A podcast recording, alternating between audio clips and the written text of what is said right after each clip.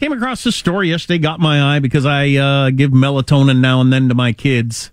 A lot more kids are taking melatonin than used to. I don't remember ever hearing about it until a few years ago. It's a natural hormone that your body makes to help you get to sleep at night, and then so you can buy it in pills now and give yourself a little more that in theory will help you get to sleep and or stay asleep. I've tried it myself and never had any reaction to it. So, um, but more and more ch- children are using it. Nearly one in five kids and preteens in the United States take the hormone to aid their sleep. Many parents are regularly giving it to their preschool aged children. Preschoolers? Yeah, they say it's not addictive and it doesn't do any harm. Um, I can't imagine how that's true. Doctors have recommended it for my kids. Whenever you, if you tell your doctor your kids are having trouble sleeping, the first thing they'll tell you, have you tried melatonin? Well, look, I'm the cross section of ideas that are not good that I have done is a large cross section. So, goodness knows, uh, I'm not criticizing people just because they're trying their best. It strikes me that you're, it's like, you know, you tell your doctor, I have blinding headaches every day. And they tell you, take this, you won't feel the headache.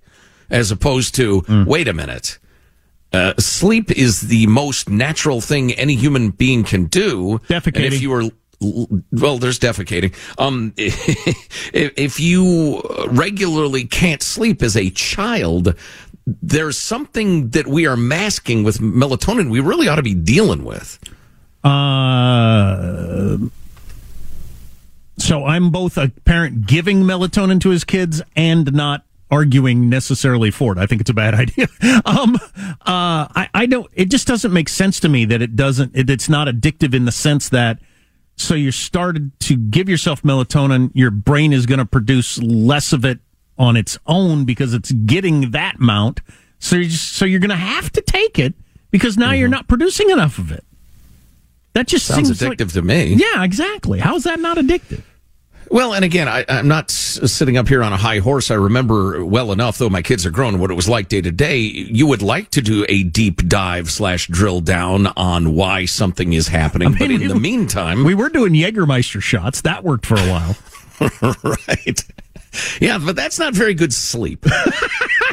Lots wow, of that's fights. something.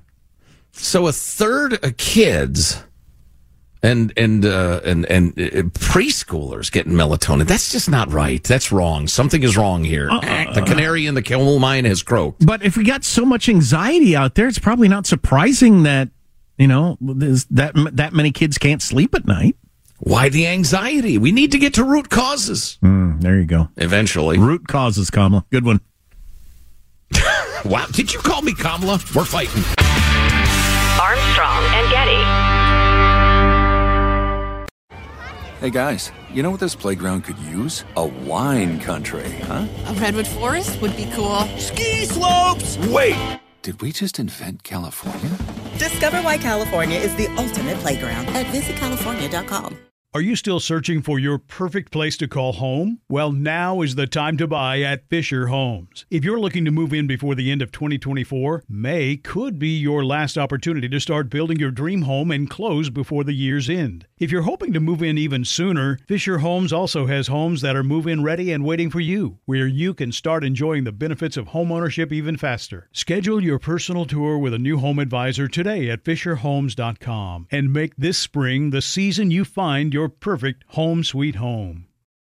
Open a limited time 11 month certificate at Kemba Financial Credit Union. At 5.25% APY, it's more than triple the national average, plus, it's a safe and secure way to grow your money. Visit your local branch or kemba.org slash CD for details. Offer expires May 31st, 2024. APY equals annual percentage yield. Restrictions apply. $500 minimum and $250,000 maximum deposit. Advantage status required. Comparison based on Bankrate average. Federally insured by NCUA.